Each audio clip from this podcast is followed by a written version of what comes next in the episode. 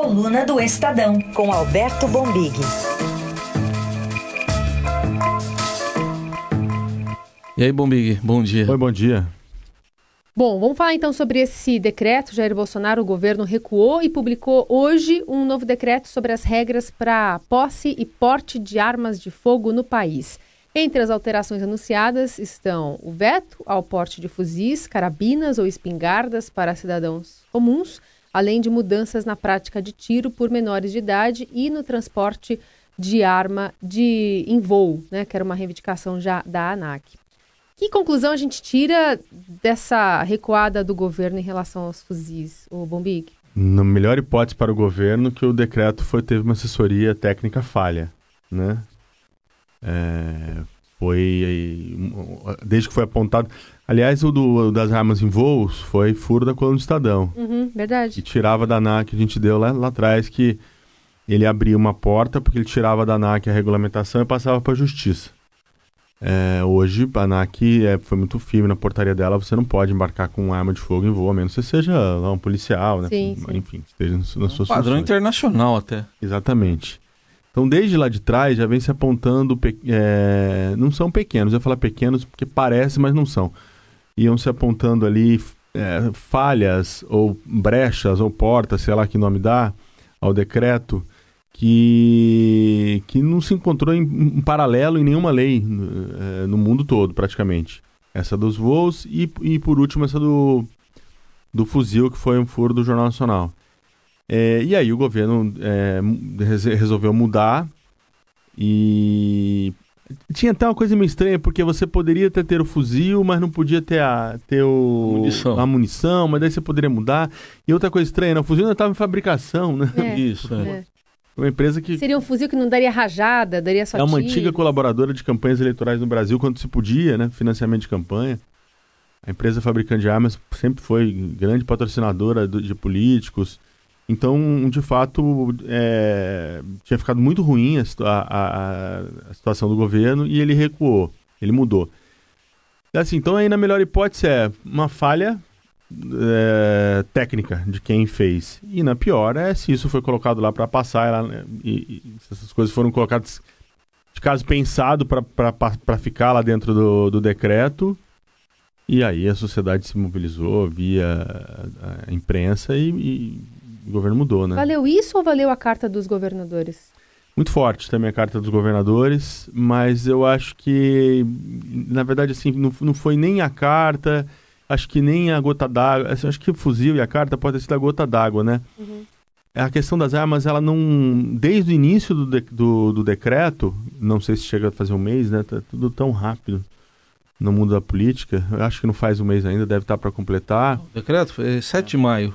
7 de pois maio. é, não deu no mês ainda. Mês. Pouco tempo. Ele vem sofrendo um desgaste e alguma oposição, né? E, e não é uma oposição simplesmente política ou pessoal de alguns, é de, de questões técnicas. Tipo essas que a gente citou, né? Então o governo pelo menos mudou, teve um bom senso ali de mudar nessas partes que, de, que deixavam portas abertas aí para menores, arma em voo, a pessoa tem um fuzil em casa, sem saber manejar uma arma dessa, né? É, eu acho que foi o, o todo. É um desgaste, um desgaste, pelo menos numa parcela da sociedade que vem lá de trás.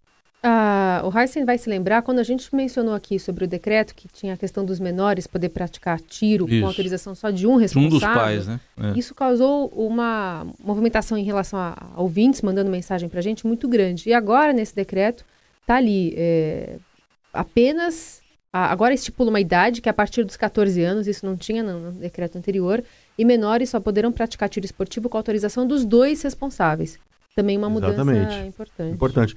Bom, e ainda estamos aí com ele, ele todo sob questionamento, né? Porque ainda tem a Câmara e, e o próprio STF, É. né?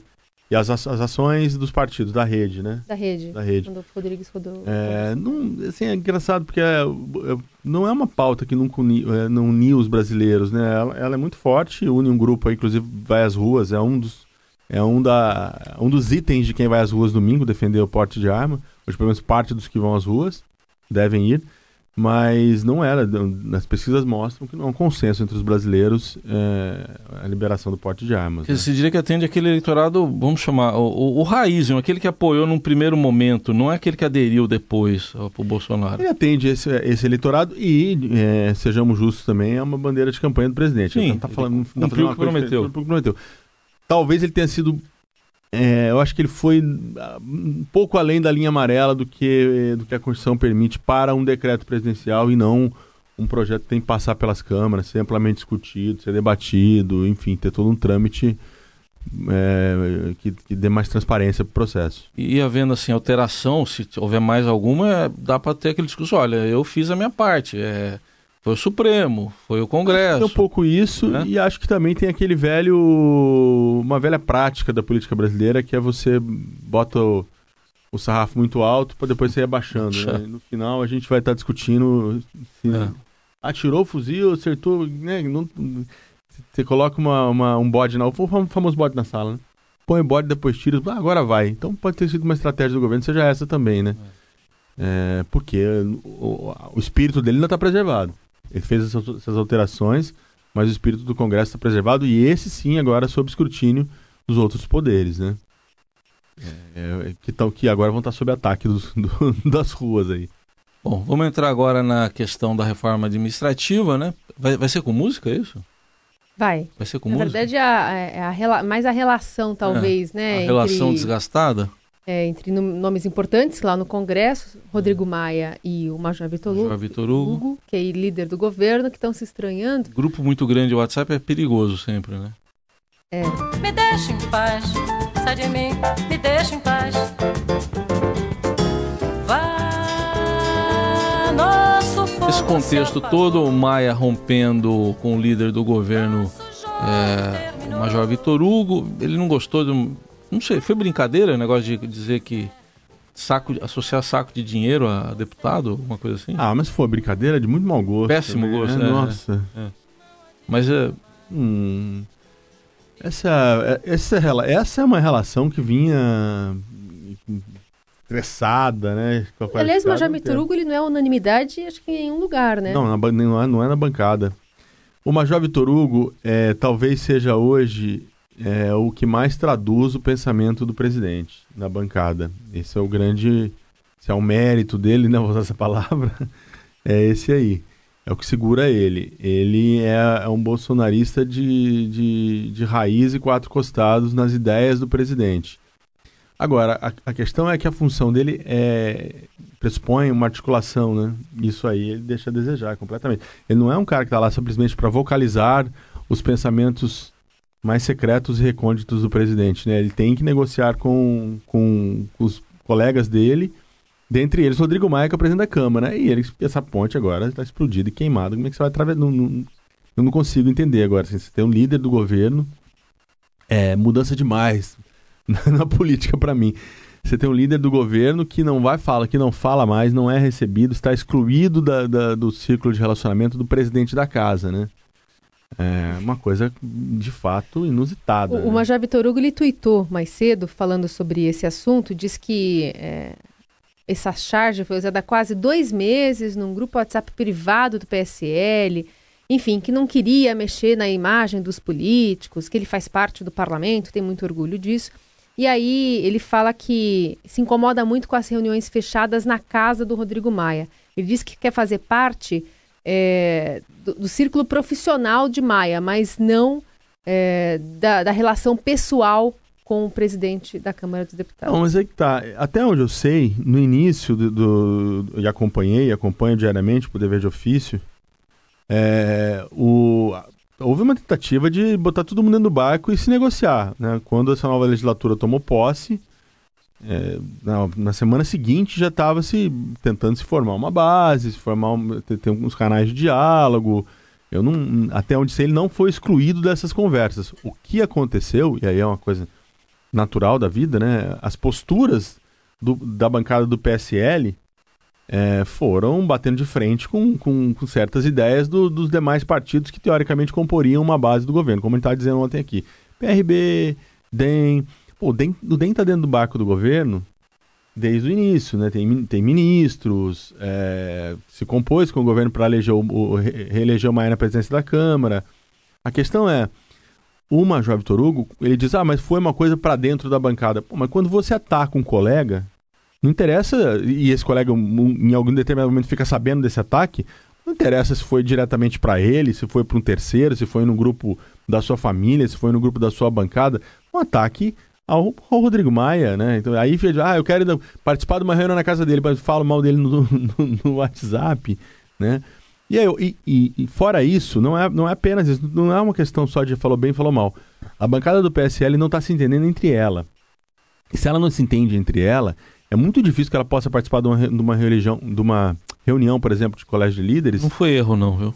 É uma proposta fechada. O que você falou de religião não, não tá errado. Boa. É. Foi, foi um, um, um, ato falho freudiano, vamos dizer assim, né?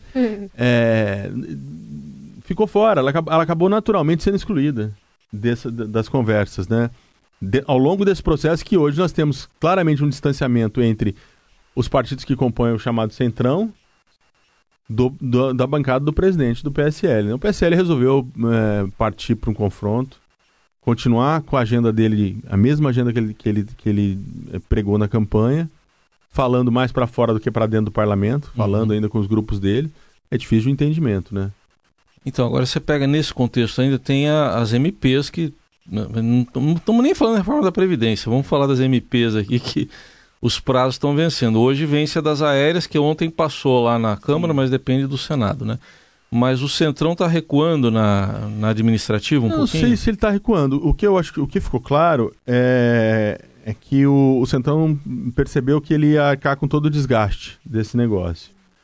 A gente já falou aqui também semana passada, a gente está sempre repetindo que um governo tem o direito de, de desenhar o governo como ele quer, né? Você vai assumir uma empresa, qualquer coisa, e fala, vou cortar uhum. é, esse departamento. Fazer...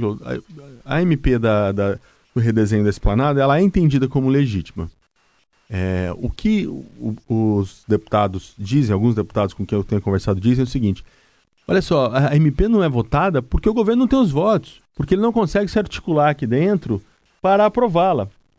Mas ele, aí, desse ponto de vista, habilidosamente, o, o, o PSL, o governo jogou com o quê? Com ainda a inserção que ele tem numa parcela expressiva da sociedade, que é dizer assim, a MP tá lá e quem quer barrar é o Centrão.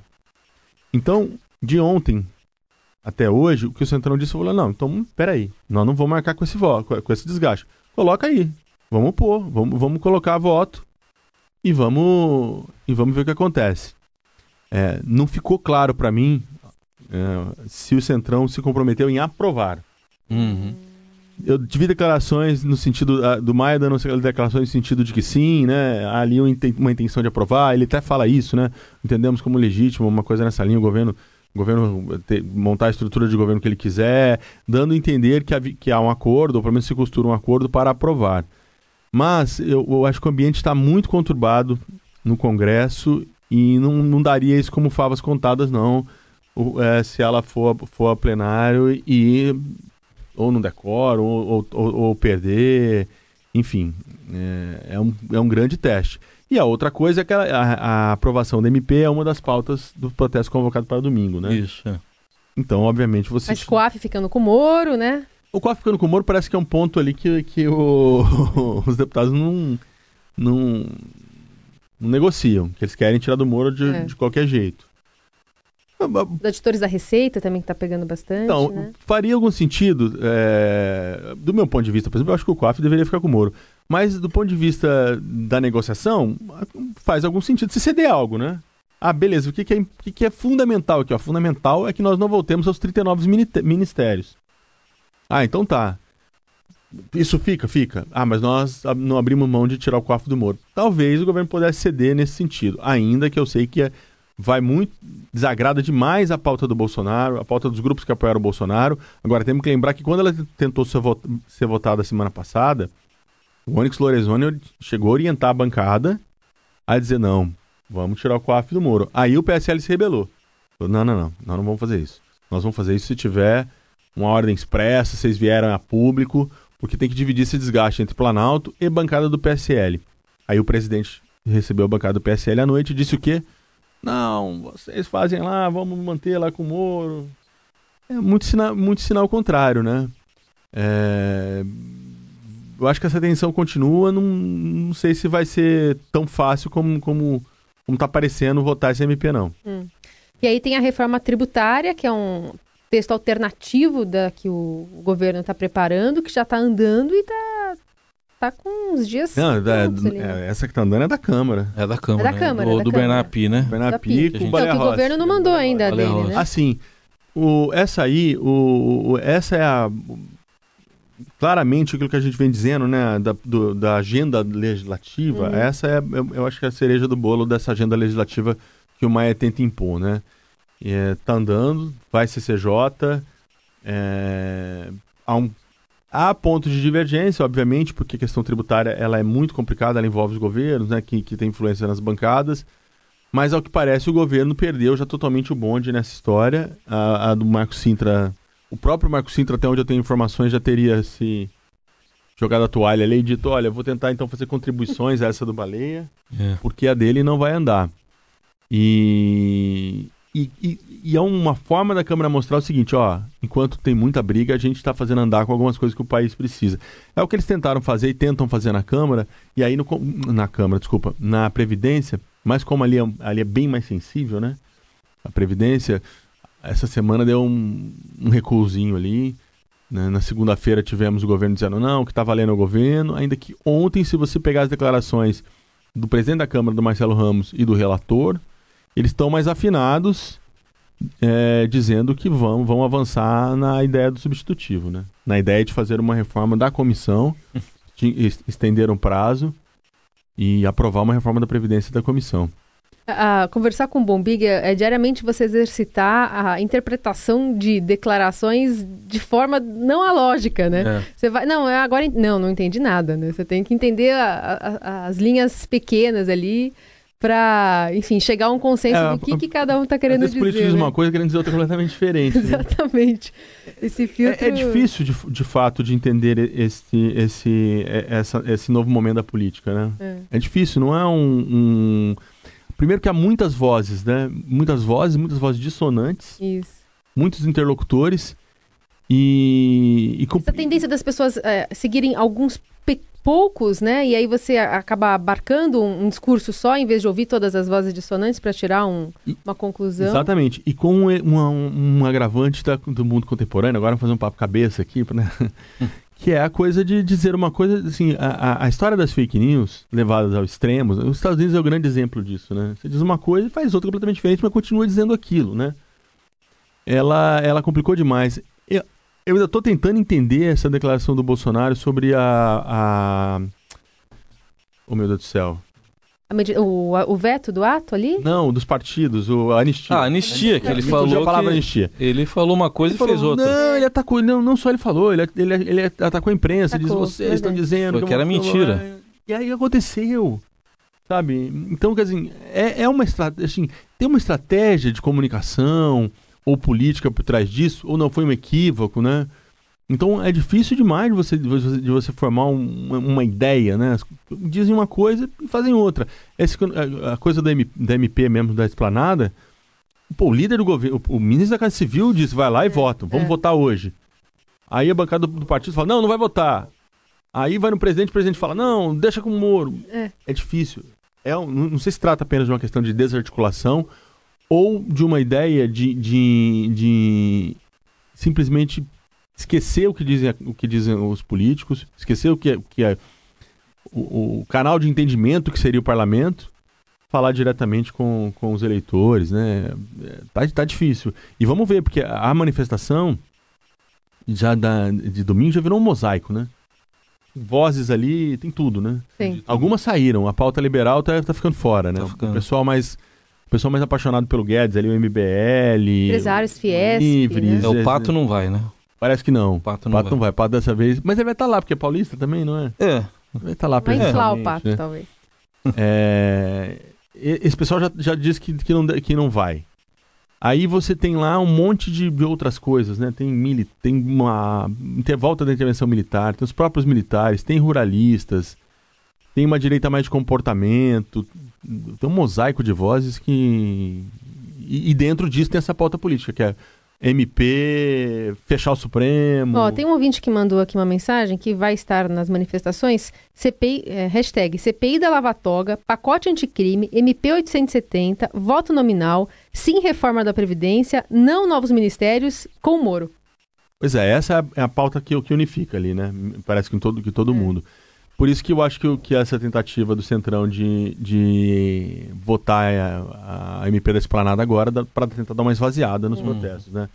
De alguma forma também já sentiu, já sentiu a pressão, né?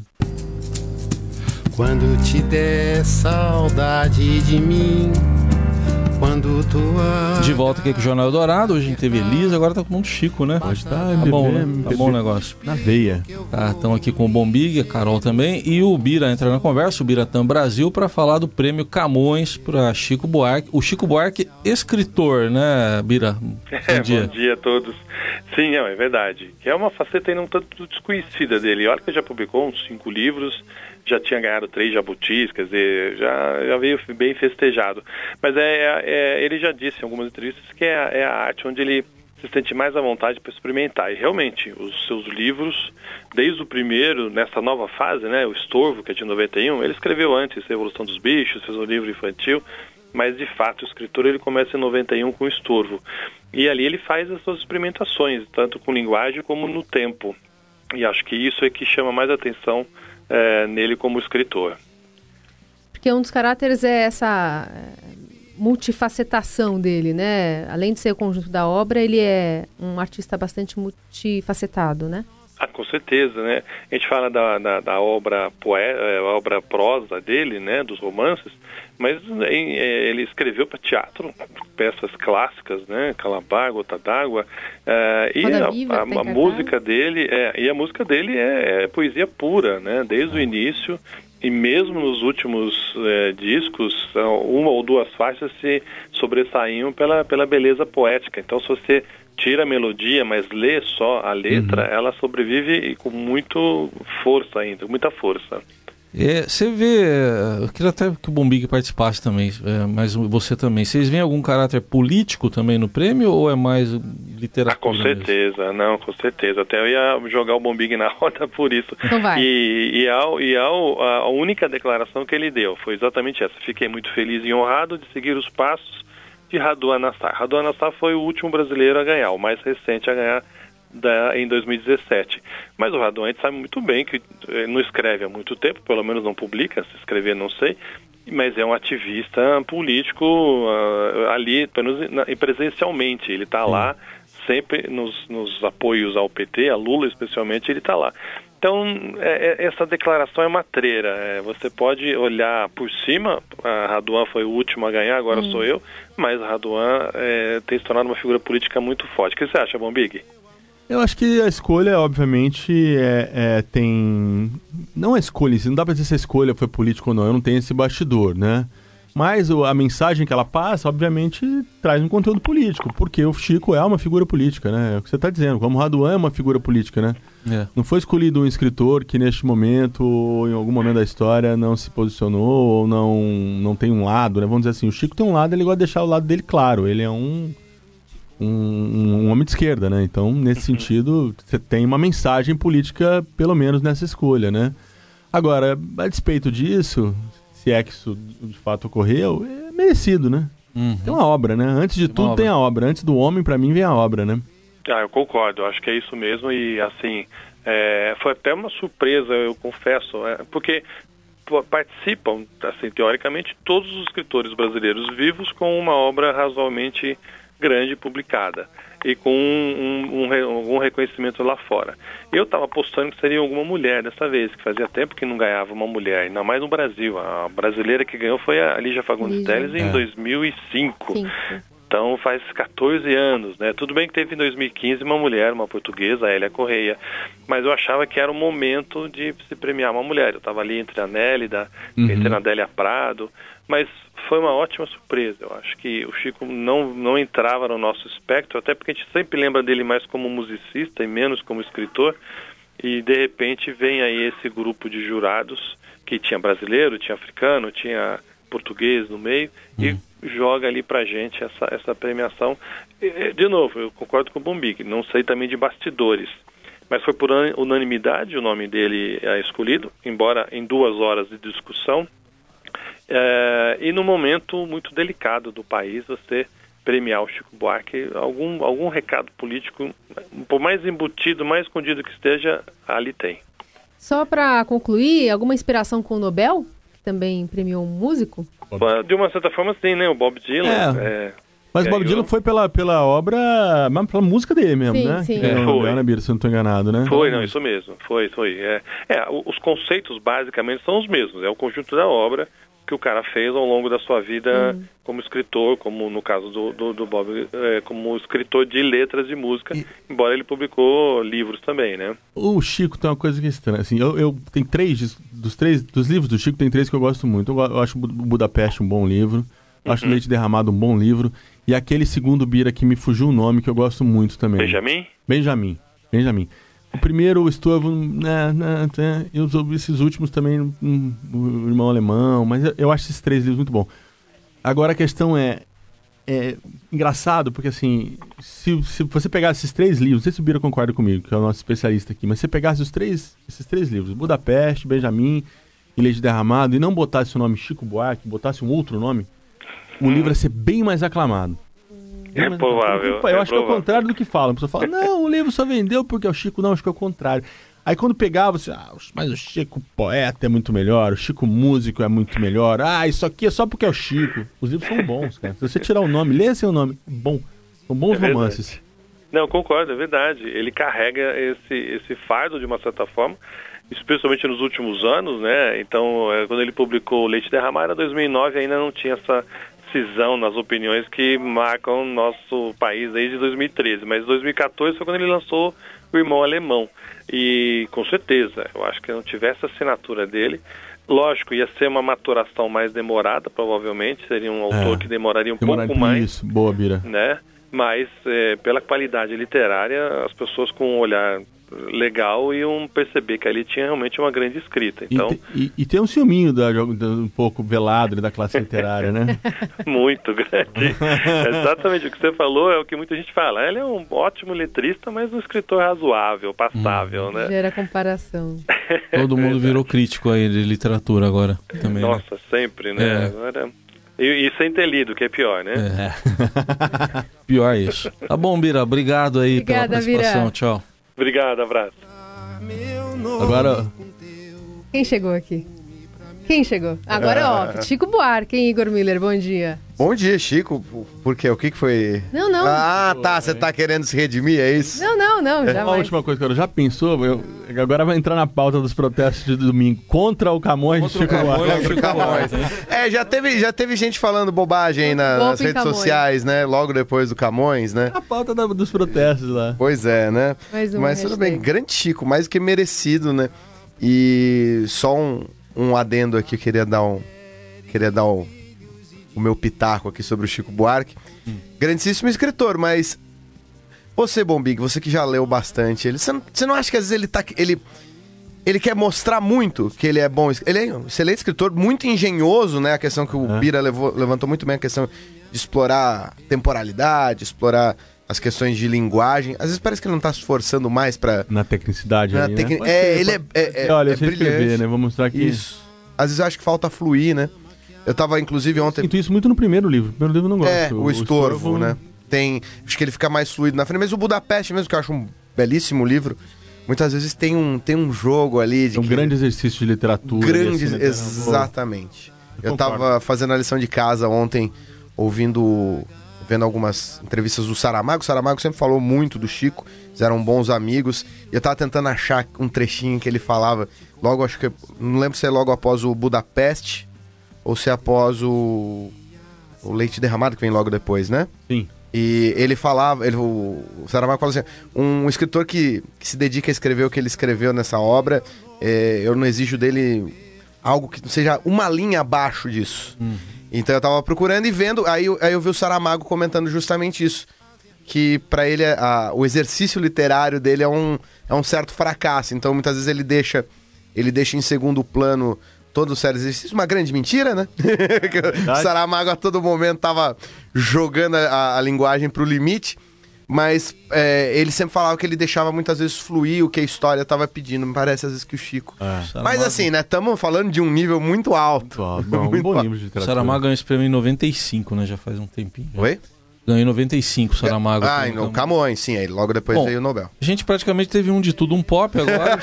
Você... Tem mais, hein? Você junta Tem e mais, a gente fala- também à tarde, tá? Daqui a pouquinho sobre. Daqui a pouquinho à tarde, né? A gente fala sobre o Camões em si, né? Que é uma premiação recente da literatura lusófona, que é baseada no, nas ideias, ideias como o prêmio Cervantes na Espanha, como o Goethe na Alemanha, que prêmio. O Goethe tem essa tradição de premiar não só os escritores, né? Não só o romancista, o poeta, eh, premiava gente de outras áreas, dentre eles Sigmund Freud ganhou o Goethe, né? Pra você ter uma ideia. Mas enfim. Igor explica. Vai, rapidinho, Igor Miller. Vamos lá, eu só queria dizer pra vocês. Então, rapidinho, Vai. não precisa falar mais nada, né? Na volta, já de cara, quem que vem? O Paulo? O Paulo. Paulo. O, o Bombig não sabe, o Paulo é meu íntimo. O Paulo, o João e o, jo, o Jorjão. O Ringo menos. Mas o Jorjão da Massa é nosso brother. Então tá bom. Valeu, Igor. Tchau. Bom dia a todos.